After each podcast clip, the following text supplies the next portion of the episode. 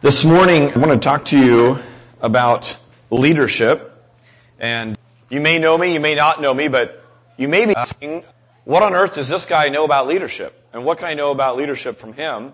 And frankly, you may be right. There may not be a ton you could learn from leadership from me, but here's my heart, here's my desire this morning, is I want to point you to someone who, if you have an open mind, I think you might admit he knows something a little bit about leadership. two thousand years after they put the body of Jesus in the ground, there are today millions of people with total and undying devotion to this person, Jesus. So I don't know what your beliefs about Jesus are here this morning, but if you looked at leaders and leadership, there might be something we could learn about leadership from Jesus. Now, think about it. When you're young, leaders are picked for you. You were all born into a family, and you were raised by someone, your parents, a parent, an aunt, an uncle, a foster or adoptive parent in some sort of in, in way. Teachers are placed in front of you, which you have very little choosing over. Coaches often are put in front of you. But as you get older, you begin to have a say in who you follow. You essentially get to begin to pick your leaders in some ways. I want to just put out there for you this morning what, what my central truth is this morning, and you can write this down. If you're following along in the notes, you can jot this down. This is the big idea. This is the thesis I'm going after this morning, uh, that we're going to look at our text, and it's, and it's pointing toward this, that selecting and trusting a leader is life's most strategic pursuit. Uh, have you ever asked to speak to the manager? Been in a situation where you've, you've asked to speak to the manager? Or, or maybe flip it around. Have you ever been asked, can I speak to your manager, please? Right? This week, uh, during bedtime prayers, this happened to me. My four-year-old was praying. We were praying at night, and I have two four-year-olds, so there's often great jockeying as to who gets to pray that night. Sometimes they both do. Sometimes it's one. So Eli got to pray the other day. And I basically got to hear a four-year-old's version of, can I please speak to your supervisor? He basically went over Dad's head, and I got told on during bedtime prayers. Here's how it went down. Uh, he began to pray, and we had been hiking that day, and, and our kids are off school this week, so we've been doing some adventure days, and he began to pray. He thanked God for an awesome day and mentioned a few things, and then he moved into the complaints department, and he said, the hike was a little long. I didn't really like that, and there could have been more water. Now, at this point, I kid you not, I'm up praying. He's on an upper bunk bed, and I, I peeked. I'm like, what is happening? And here's my four-year-old, utterly sincere, eyes closed, pouring out his heart to God. He's giving him the good and the bad. He's giving the compliments, and he's giving the complaints of the day. Now, I have to say that my flesh was a little bit hurt by this, and I wanted to say, objection, Your Honor. I had a Camelback. There was plenty of water. Like, I, I wanted to start defending myself, which is kind of ludicrous. And as he continued to pray, my, my kids pray long prayers at bedtime. Any of yours do that? It may be an avoidance to go to sleep, or that they may be way more spiritual than I. I'm not sure which it is. But he's praying, and as he's praying, honestly, my, my heart and mind just went a totally different direction. I thought, you know, this is exactly who I would want to point my four-year-old to, to pour out his heart to every single night. To pour out all the good, to pour out all the bad. And frankly, he's right. He's going to the one that can do something about it when bad leadership is placed in front of him. In this case, his dad, who made him hike too long and evidently didn't give him enough water. And, and as, and as he continued to pray, I sat there and I thought, wow, it really is God's responsibility. And he's doing the right thing in, in doing this. I hope he has a lifelong pattern of this. You know what else I loved? I love that he's not old enough yet to be manipulative and talk to me and dress it up with God talk and prayer. You ever been in a prayer circle where you're like, I think someone's confronting me right now in prayer. How weird is that? We're supposed to be talking to God, but they don't have the guts to tell me face to face, so they're sharing it in this prayer circle? Eli wasn't doing that. Eli was just pouring his heart out to God, as a as a child would. And then I thought further, I thought, you know, he's actually obeying what Peter says to do in, in First Peter five seven. Cast all your anxiety on him because he cares for you. That's what Eli was doing. He was just casting his worries, his concerns of the day on God, knowing that he cares for him.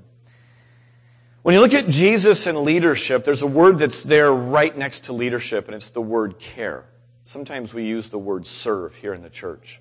But leadership isn't about lording over. Leadership involves care, and that's what we're going to look at this morning. Maybe you've wondered this: does anyone care about my personal needs? Is there someone who's got this, or is this all on me?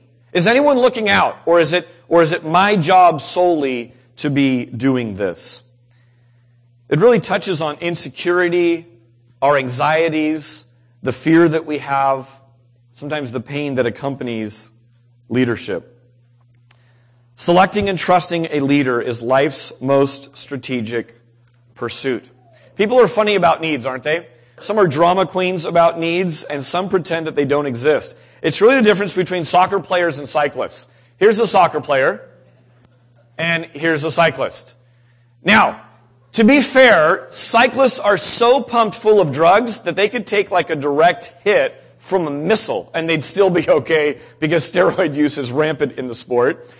But this is how some people handle their hurts. Some some cry over the tiniest thing, and, and you you start to tune those people out. And some pretend, I'm okay. And you're like, well, your arm's hanging off. Only a flesh wound. You know, and they just kind of go through their life and, and pretend that there's no problem. If you're here this morning and you're not very religious, I want you to know we're thrilled that you're here. We have people every single week sitting in our church who are undecided yet, who are not sure about this whole Jesus thing yet, and we're thrilled that you're here. Here's what I think you'll find. I think you'll find that most people here aren't really all that religious either. We don't attend here because we love the, the religious aspect of it.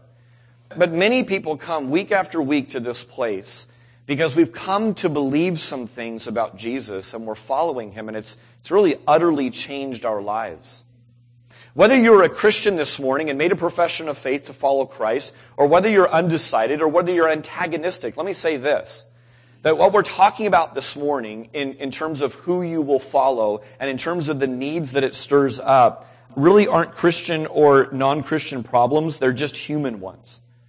Insecurities, fears, and pain, and disappointment, and the, and the questions that we have going through life are just part of being the human race, right? The only question is how you respond to them, how you deal with those hurts and needs.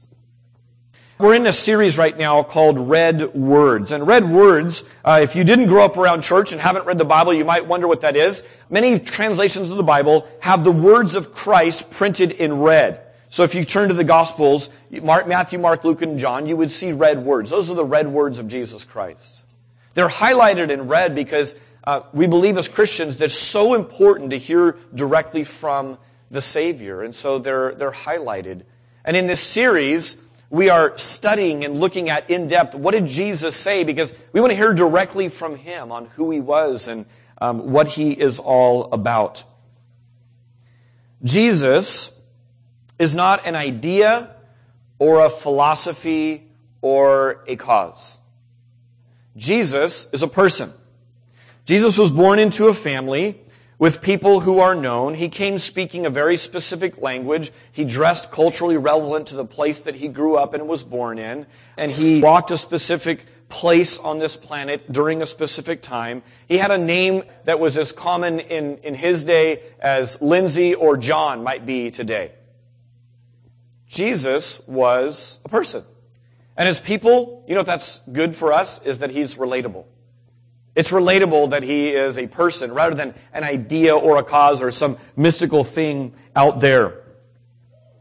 There was a follower of Jesus turned author, and his name was John. He was one of the disciples. And in his gospel, he's already told his readers about the eternal life that Jesus offers. You may have seen this reference at a football game before, John three sixteen. That's John telling about the eternal life that Jesus came to offer. And what we're going to do this morning is we're going to look at a passage in John chapter ten. If you have a Bible, turn to John ten. Uh, if you don't have a Bible, reach in front of you. There's a Bible sitting there in front. That's your gift. If you don't own one, please take that. And in John chapter ten, he's going to move from the eternal life that Jesus offers to the abundant life that Jesus offers. It's not just more of the same life. Some people say, you get to live forever. And they go, that sounds terrible. Do you know what kind of life I've lived? Eternal life? Are you kidding me? Make it stop. Jesus didn't just come to offer more of the same for a really long time. He came to offer life abundant. That is, life that is overflowing, generous, rich, never run short kind of living. Imagine the difference between what it would look like to just survive on this planet and to really thrive in all of the capacities of life. So John's told us about the eternal life. Now he moves on to the abundant life. We're going to look at John ten, uh, the verse twenty-one verses. It's a long chunk of scripture, and it's going to bring up a lot of thoughts and questions and ideas in your mind. We're not going to have time to tackle all of them. So I hope you go back and, and look at it some more. John was a lot like us in this room. John had needs. John was looking for someone that could help him with the insecurities, with, with the fears, with the things that were out of his control. He looked, he was looking for someone older and wiser in this life. Ultimately, he came to believe and put his whole trust in Jesus. And when John writes his gospel, he actually says this, I'm writing these things down so that those who will come after me and have questions would believe like I do. I want to give this away. And so that's why John writes. Jesus is going to make two I am statements today. John walks through his gospel with seven of them. Seven I am statements. We're going to see two of them in our passage today. First, I am the door. And secondly, I am the good shepherd. And simply put, the door, um, or some of your translations might say the gate, speaks to Jesus being the legitimate way to God. The opening where there's free pasture, uh, walking out to pasture and coming back into protection. It happens through Him, through the door, through the gate. And being the good shepherd... Good is just a marker. He's going to contrast good and bad shepherds. So he qualifies himself as the good shepherd. And shepherd just means that he is our leader and caretaker. When you see sheep in this passage, it means people. We're the sheep. So to kind of sum that up, here, here we go. Gate says, I am the Savior, enter by me. Shepherd says, I am the leader, listen to me. You probably have questions this morning. Probably what's for lunch and do I have enough money to pay my bills next week and those kinds of things. But hopefully sitting in church, you're also directing your mind towards spiritual questions. Some of you might be at this place. Is Jesus even real? This guy just said that he's not an idea or a philosophy. He's a person. Does this guy think he's really a person? Maybe you've moved beyond that and you've settled that one. And maybe you're wrestling right now. Rob touched on this. Can Jesus be trusted? I've leaned on him in the past, but today, is he reliable?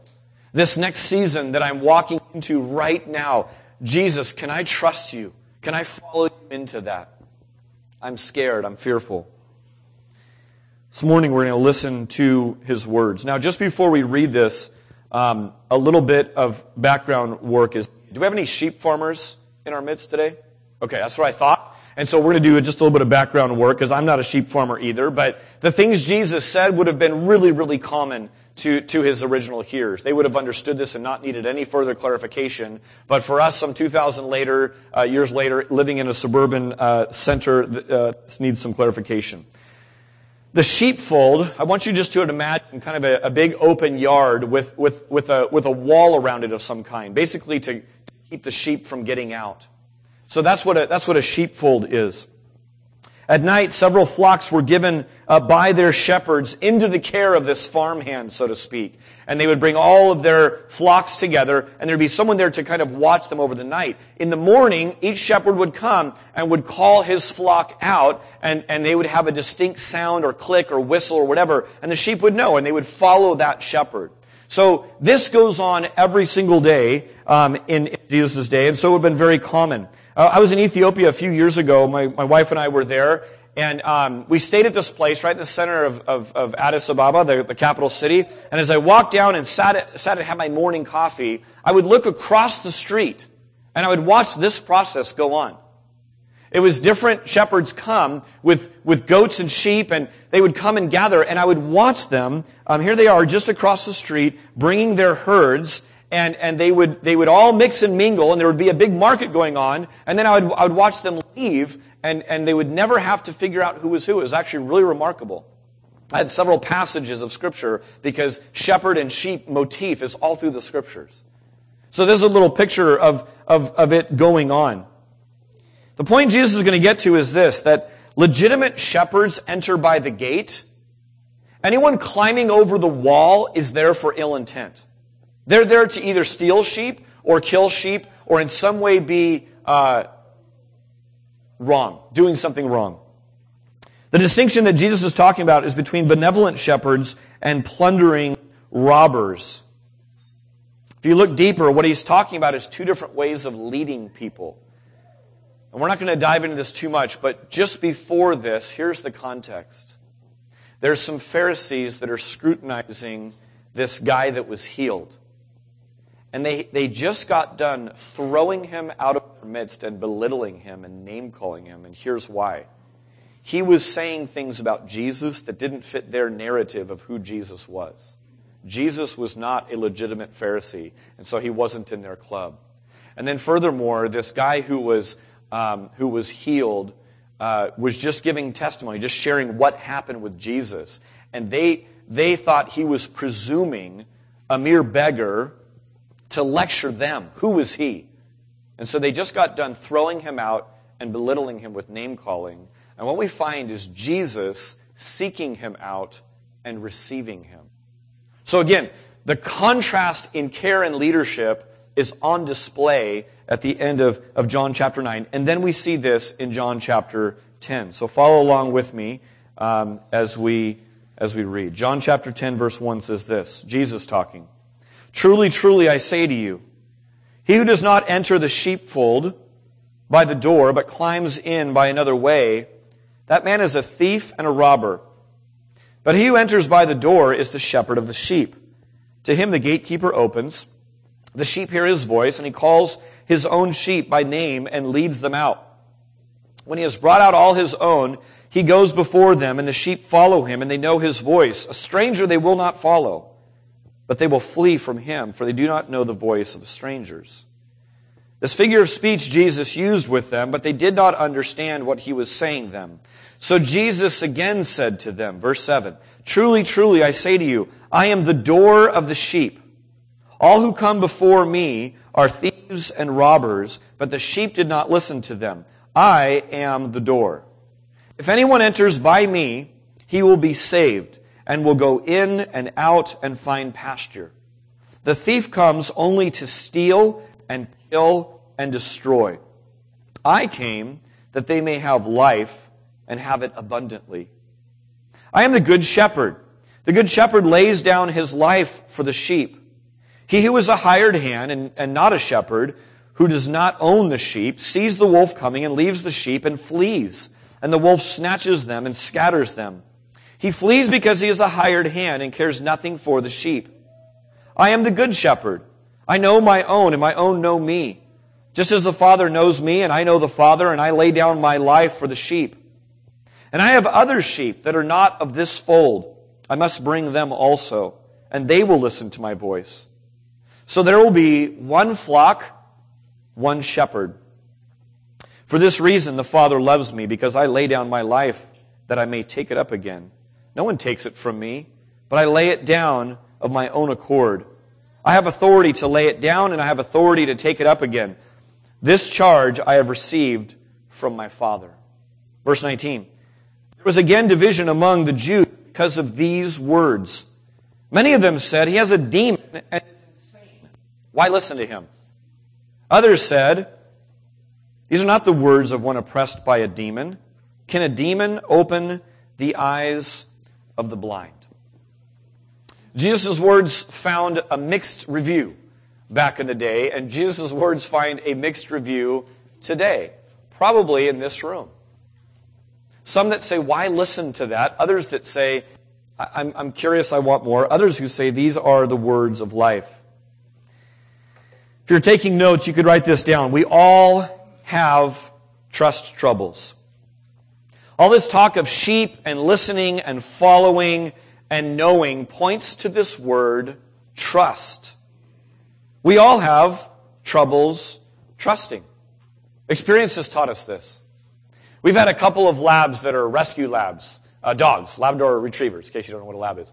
Um, and when you see a lab uh, that you go to pet and it flinches, you know that someone put that there in that dog, because labs, by and large, are the most friendly, outgoing, accepting kind kind of an animal. And when you see one flinch, you, you think in your mind, wow, that was put there by someone doing something wrong to that dog. Here's my hunch in this room. We probably have a lot of people here who flinch. Someone tries to get close to you and you pull away. Someone tries to compliment you and you kind of pull away. Someone tries to assert leadership in any kind of way, and you immediately feel almost the taste in your mouth that this is not a good thing. Experience taught the lab. Experience has taught us. Don't trust. Don't go down that road. Don't open yourself up. Consider for a moment who you follow. Consider for a moment, maybe here's a different way of asking, who gets to regulate you? Who gets to tell you what to do? We live in an interesting paradox right now where in the last couple of decades, you look at things like seatbelts and you look at helmets and things that are mandated for our personal safety and mandated for the environment. Uh, and there's all kinds of laws put down, and, and we're kind of getting more and more so. Where there's a bill on the table right now as a cyclist, I'm paying attention to this, where they're going to potentially mandate all people of all ages at all times to wear a helmet while riding a bike. So, so here's, what, here's, here's where the paradox comes in. There's all kinds of laws coming into place about people's personal safety, and people are going through giant inconvenience to, to obey these laws and be told what to do. But notice this, that the second that someone puts any kind of moral requirement on someone in our society, there's a giant reaction. How dare you tell me what to do? How dare you try to inf- influence me or regulate me or tell me what's best for me? Isn't that odd? We have tons that we willingly do over here, but we will not submit over here. In fact, aren't we applauded if someone stands up and says that? That's right. Listen to that person. So that's the paradox that we live in. Selecting and trusting a leader is life's most strategic pursuit. I said that we all have trust troubles. Here's the second part of that. Yet you still must trust. It's not that you have the option not to trust. Think about how much energy goes into researching who to follow and who to trust. I don't know what leadership needs you have in your life right now, but as you have questions, you go and you seek out answers from people. What you're doing is you're trusting their leadership. Think about it. If it's tax or investment, you go to a C P A or to a banker. If it's sports, you go to a coach. If it's medical in nature, you go seek out a doctor. If it's legal, you go to a lawyer. Education, you go to a teacher. Diet, relationships, career. People are seeking questions. They're seeking leaders to listen to. Help me out. Help fill this in. Be my life coach. Tell me what to do. Here's the question on everyone's mind. Are they trustworthy? Are they worthy of my trust? So it's not whether you're going to trust or not. You already do that. Many people get stuck when it comes to moral or spiritual quest. And here's two of the common objections that I hear often. I can't trust someone that I've never seen or met. Now add to that that you tell me that he lived two thousand years ago in a place I've never remotely even been to. That's a giant hurdle. You know what? When someone tells me that, here's what I tell them. I understand. I really do. I get that. That's a pretty big hurdle. Here's the second one. A lot of times people say this. You know what? I am a fact person and not a faith person. I live my life based on fact and not on faith. And so you, as a pastor, as a Christian, as a, as a person of faith, I get that. That's fine for you, but that's not me. Let me push back. If those objections sound familiar, if you're saying to me, to, to me right now in our little conversation that's going on in your head, you're like, yeah, that's me. Let me, let me just nudge you a little bit on both of those, okay? Consider for a moment that you are, You are not either a fact or faith person, but that you're both. The truth is, we are all fact and faith people. This isn't just true in the big things. You put your life in the hands of others all the time, often without a ton of research um, involved in that. Uh, we were hiking, my, my wife and I, at a place called Mount Entoto. We were in Ethiopia. Didn't speak the language. We were with a Christian guy that had been driving us around. He was our hired guy. And there was one little contact that I had. Um, and so our, our total trust of, of Haile, our driver, was a contact that I had who's a missionary there, who this guy drives for the Christian school, and about three days now of him driving around and getting to know him and talk to him. That's my total trust of this guy. So we had kind of an open day, and we left the city at seven thousand feet and drove up to the top of ten thousand feet. That's sitting at the top of Heavenly. Okay, so a really high mountain um, in, in, in Africa. We get to the top, and he begins talking to this guy up there, probably this sixteen-year-old kid, and he's talking back and forth, and we don't really know what's going on. And he said, hey, this guy's going to take us on a, on, a, on a hike. And I'm like, okay. So we're up at the top of this place in the middle of absolutely nowhere. No one knows where we are. We're in this deep forest, and we're hiking around. And after about ten minutes, my wife, myself, and our driver are all really huffing and puffing. It's, it's a really steep hike, and we're really high up there. And the sixteen-year-old's doing fine. He lives up there. So he's take, taking us around, and then we come to a, to a cave. And they talk back and forth, and, and Haile says, there's a, there's a hyena that he saw in here yesterday, and we're going to try and draw it out. And I'm like, cool, that sounds awesome. And so we all start taking and throwing rocks at this cave. And um the only sane person was my wife, who thought maybe this wasn't a good idea. Um, but try as we might, we couldn't coax this hyena out. Now, do you see what I'm saying? How now, now some of you think, well, I would never do what you just did. But right there in that moment, I didn't I didn't check Haile's mental stability as he drove us up the windy mountain road. We have no idea who this kid is. I have no idea the exchange of conversation. They could have had this deep plot. Hey, I've got a couple of Americans. What do you think we should do with them? I mean, they could have done anything, right? But I put my life and my wife's hand, uh, life in, in this person's hands, often without much research. Now, before you judge me,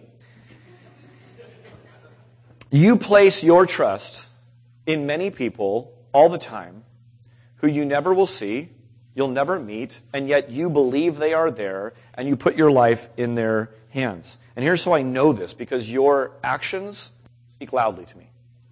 Um, if you have flown in the last lifetime, can you raise your hand? If you ever have flown an airplane, okay? All right.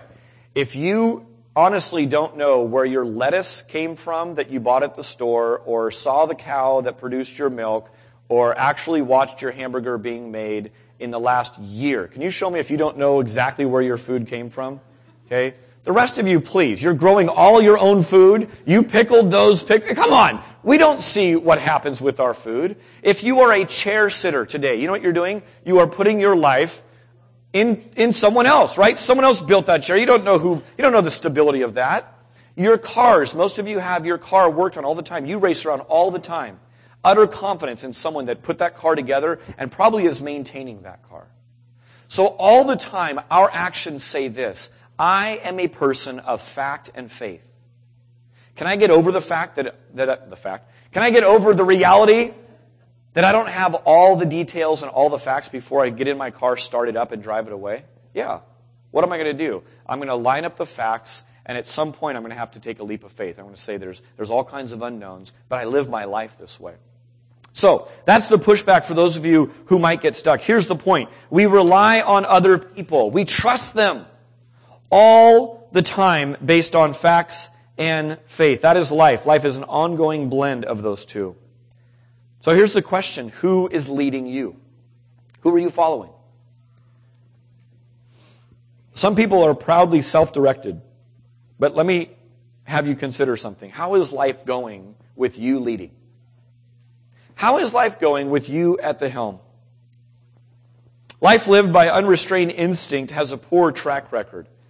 It ought to at least cause you pause to say, you know, I've often made decisions that I was pretty utterly confident in, and they turned out to be nightmares.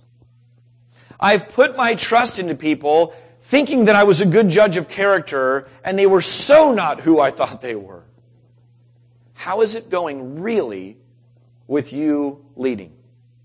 Some people are proudly Christ-directed, but consider how life is going for those who merely say the words that they follow without actually following. You know what that's a recipe for? Self-righteous religious people. You know who Jesus came down hardest on? You guessed it. Self-righteous religious people. That's the danger of people who say, I follow Christ, but they live their life exactly like others who are self-directed. All they're doing is they're dressing up their self-directed living with God talk. They're kind of dressing up with religious things, and that was really popular for a long time because religion held sort of a place in society. Guess what? That's all melting away. I think that's a good purifying thing for Christians. I really do. I don't feel any pressure in polite society to mention that I'm a part of a religion or that I have a belief system. In fact, I most often find that I get persecuted somewhat or strange looks if I do that. I think that's a purifying good thing. When you look at Jesus here in John ten, he calls people to follow him unapologetically. And then guess what? He expects them to follow. Not because he wants something from them, but because he wants something for them. Here's what this passage touches on. You will follow who you trust, and conversely, you'll never follow someone that you don't trust. Here's the second big idea that I want to get at. There is one good pastor. George Barna put out some research this week. Just happened to be this week. He's a research guy. And he said that ninety percent of Americans believe that the country is poor, is, is worse off right now because of a lack of good leadership. That there's a leadership crisis. There's a leadership void going on. Two in five Americans say they have a bad boss and say that that is the primary stress in their life on, on, on the job. There's a little axiom that goes around that says this. People don't quit a job, they quit a boss. Maybe that's been part of your story too. You thought, man, if there was a good leader in front of me, I would have stayed at that job. But because that guy or gal was there, I had to get out of there.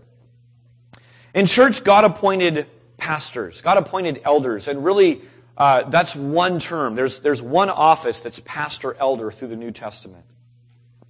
The word pastor is a pretty loaded term, isn't it? It's, it's, a, it's a Latin term that translated means this, ready? Shepherd. So when Jesus calls himself the Good Shepherd, you can think of it in modern vernacular as this way. I am the good pastor. That's a very fair equivalence to it. Now, kind of like Goldilocks, there are some people who are who are too emphasizing of pastors, and there are some who are who are not enough emphasizing of pastors. Too much or too little. In the too much camp are those who uh, who have their undying devotion to to a pastor. And and if you think you're in that camp, here's what it might be. I've had some people come and tell me, um, you know what, I I was. Uh, I was really on fire for the Lord under this, this person's ministry. And um, and then I moved, or then that person moved away, or whatever else happened. I said, what year was that? Well, that was nineteen seventy-eight. nineteen seventy-eight? That was the last time you were on fire for the Lord? Guess who you were worshiping? Honestly, I mean, who were you following? You were following that pastor. That was who you were looking to as your Savior. If if you haven't maintained the relationship with Christ beyond that, then then that's who you were looking to as your Savior and not Jesus. Here's a tip for anyone who's in our church and anyone who goes to any other church. Any leader that you follow that isn't first and foremost a follower and under some leadership is a really, really dangerous person. In fact, go do your studies on cults. That's how cult leaders are formed. A lot of them started under leadership, and then they veered off and they got out from under leadership. Why? Because they were getting pushback and they had parameters put on, and they frankly didn't like that. You know who I see a lot of that today? Christian authors. There's a lot of great Christian authors out there that I get a lot out of. I read a lot of them. But there are some Christian authors who were pastors, and they got so much pushback from the elder board, from other brothers and sisters in the church, from the sticky confines of Scripture, that they just went out from under that. You know what they do? They write, and they write, and they write, and they write, and they tickle ears, and they sell millions of copies, and people look to them as their pastor. And guess what? That person is under no authority, no accountability. That's a dangerous person to have as your pastor. You ought to see in your leaders followers first. In fact, they ought to be consumed with following if they're a Christian leader. Um, we did a sermon series here a while ago called Church in H D. It was just looking at some of the different biblical metaphors of how the Bible talks about the church. And one of them was that we're called a flock. We talked about the fact that being a sheep isn't really all that flattering. Um, it's not a compliment necessarily, but it's pretty realistic. All of us wander away. All of us have these different needs. As we looked at that series, I really looked long and hard to try to get an image that captured what does pastoral leadership look like? What does it look like that elders in a local church are to be um, under the chief shepherd? There's a chief shepherd, and then there are under shepherds that that that govern and nurture and care for and and and protect the flock. They're called pastors and elders. And here's the image that I came up with. I came up with the image of a sheepdog. And I thought that was appropriate because if you look closely at the sheepdog, where's the sheepdog looking? He's looking right at the one who calls the shots. He's awaiting the next command. He's looking at the one who has the perspective that neither the dog nor the sheep have and will never have. The chief shepherd is Jesus. The under shepherds, pastors, teachers, leaders, elders in the church, they are servants, looking to Jesus, waiting for the next whistle to say, hey, green pastures over that way. Followership, which is the counterpart to leadership, should be the hallmark of Christian leaders. Here's the truth of some of you, some of you today. Some of you will move. You'll move churches, you'll move homes, you'll move jobs and cities. And you'll seek to establish new loyalties and leadership. Here's who goes with you all the time, Pastor Jesus. As you develop and nurture your following of, of, of Jesus, He will always be your pastor, no matter where you go, no matter what city that you're in. Now, if you move from this city and go to a different city, here's my charge to you. Go plug into a good local Bible-preaching church. Get under the authority and care and protection of a church family. That's the normal Christian life. It's not a solo life. And as you seek to establish new loyalties and new people that you'll listen to and you'll take their input, always remember the chief shepherd. Always remember whoever you're under in this new place or here in this place is simply a person, a servant, under the leadership of someone else. Ezekiel thirty-four is a passage you may just want to jot down and read sometime. In Ezekiel thirty-four, the prophet is condemning the current shepherds. You know why? They were bad shepherds. They were using the sheep for their own personal gain. And maybe that was a bit of a backdrop as Jesus talked about His own leadership. As a shepherd, Pastor Jesus makes demands of us. And here's one that covers almost all the others. Ready? Listen to me.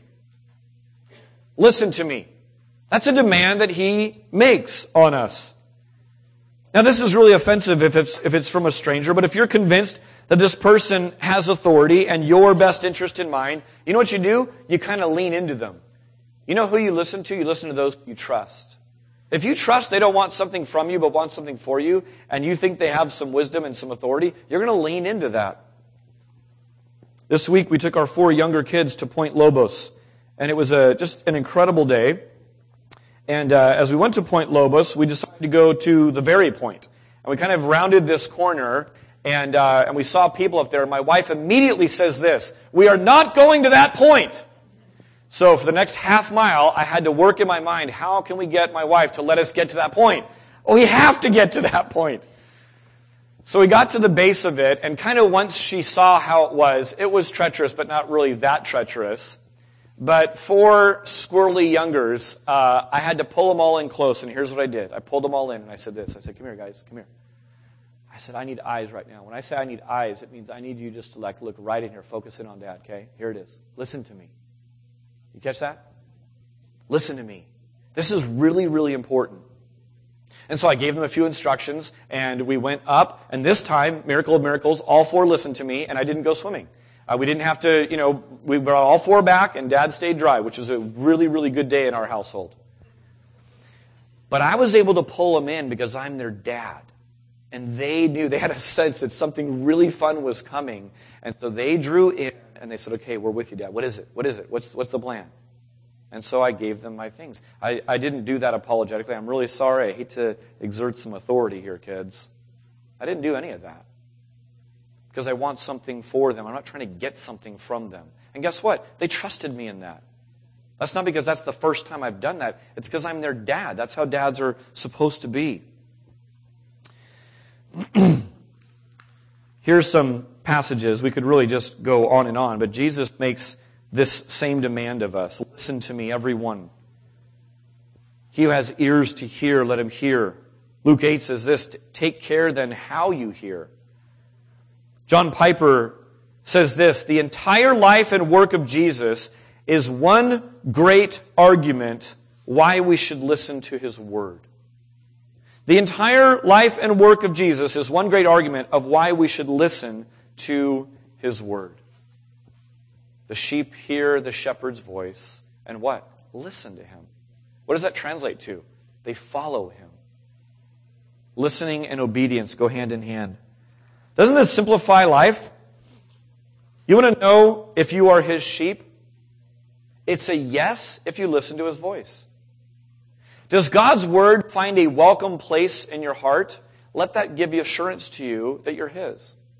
If you don't just listen, meaning hear the words, but listen by obeying and following, there's assurance given to you. My sheep hear my voice and they follow me.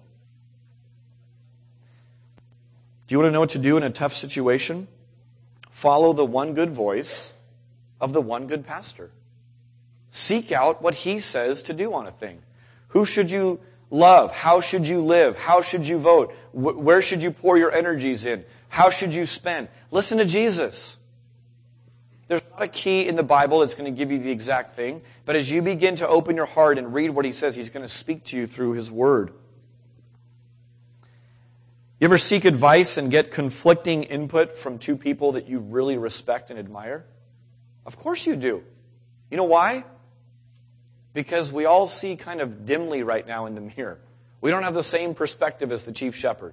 The chief shepherd is looking at a way different perspective than any other sheep or sheepdogs or anyone down here. So is it okay to ask advice? Absolutely. Proverbs tells us that with a multitude of counsel, there's wisdom found. So, so seek advice, seek input. But don't do it instead of talking to Pastor Jesus. Go to Pastor Jesus first, and then seek out input. Trust spoken is a lot than trust shown. I was at a hospital visit this week, and the confidence that was in Jesus that was on display was remarkable. It's one thing to say, I trust in Jesus, right? It's another thing to just live it out. And as I walked in, here's what I realized. This person's confidence was not in me. It was not in their doctor. It was not in other places. Although there was great comfort drawn from that. There was a friend that, that came. It was in Jesus. And it was really, really crystal clear as I, as I sat there. I go to a lot of people in hospital beds. Here's what's cool about what I get to do. As a pastor of Neighborhood Bible Church, I came on assignment from Pastor Jesus. Here's, here's what I'm called to do. Go and sit with, pray with, be a friend to this precious sheep. If they're doubting and wondering them, and, and, and wondering in this situation, point them to me. Give them my words. If they are confident, agree with them, and let your own soul be encouraged. And that's what happened with me on this hospital visit. I just agreed with this person. I said, you're right. And we prayed, and we read a little scripture, and we had the visit. Guess who went away probably more encouraged than anyone? Me. I want to close with this. And band, you can come on up right now. Here's some expectations and next steps. Hopefully this will give you some handles to kind of grab onto with John chapter ten about moving forward. First thing you can expect is fear and worry as a sheep. Luke twelve twenty-nine says this, Jesus talking, and do not set your heart on what you will eat or drink. Do not worry about it. For the pagans, for the pagan world runs after all such things. And your Father knows that you need them. But seek his kingdom, and all these things will be added to you as well. He goes on to say this, catch this. Do not be afraid, little flock. Why is he saying that? Because you can expect fear. You can expect some worry. Do not be afraid, little flock, for your Father has been pleased to give you the kingdom. Listen to these instructions. Sell your possessions and give to the poor. Provide purses for yourselves that will not wear out, a treasure in heaven that will not be exhausted, where no thief comes near and no moth destroys. Don't get discouraged that you're fearful or worried. Rather, take comfort that your leader will provide. Here's the action step in that. Get in the habit of doing what Eli did. Take it straight to the top. Pray. Take it straight to the top. Pour out your heart, all of your compliments, all of your complaints, the good, the bad. Do it daily. The Bible takes it a step further. Do it incessantly. Constantly be in conversation. I'm your pastor. You can't constantly be in conversation with me. Jesus is your pastor. You can constantly be in conversation with him. Take it to the top. Here's the second thing you can expect. Confusion. As sheep, we don't have the same vantage point. So we ask questions like this. This is taking too long. When will it stop? This is hard. How much, how much more? I don't want to. When can I get off? Right? Sounds like family vacation for me, frankly. But we ask those things. Why? Because we're not in control of much. As finite creatures, we, we just aren't in control of that much stuff. So we're confused. The truth is, when you sell your possessions, when you give to the poor, when you seek and save the lost, you're often hated for it. You're very frequently misunderstood for it. Jesus did those things, and what? He was killed for it. So why would we expect anything different? John fifteen eighteen says this, "If the world hates you, keep in mind that it hated me first. If you belong to the world, it would have loved you as its own. As it is, you do not belong to the world. But as I have chosen you out of the world, that is why the world hates you." The action item is to pray the Psalms.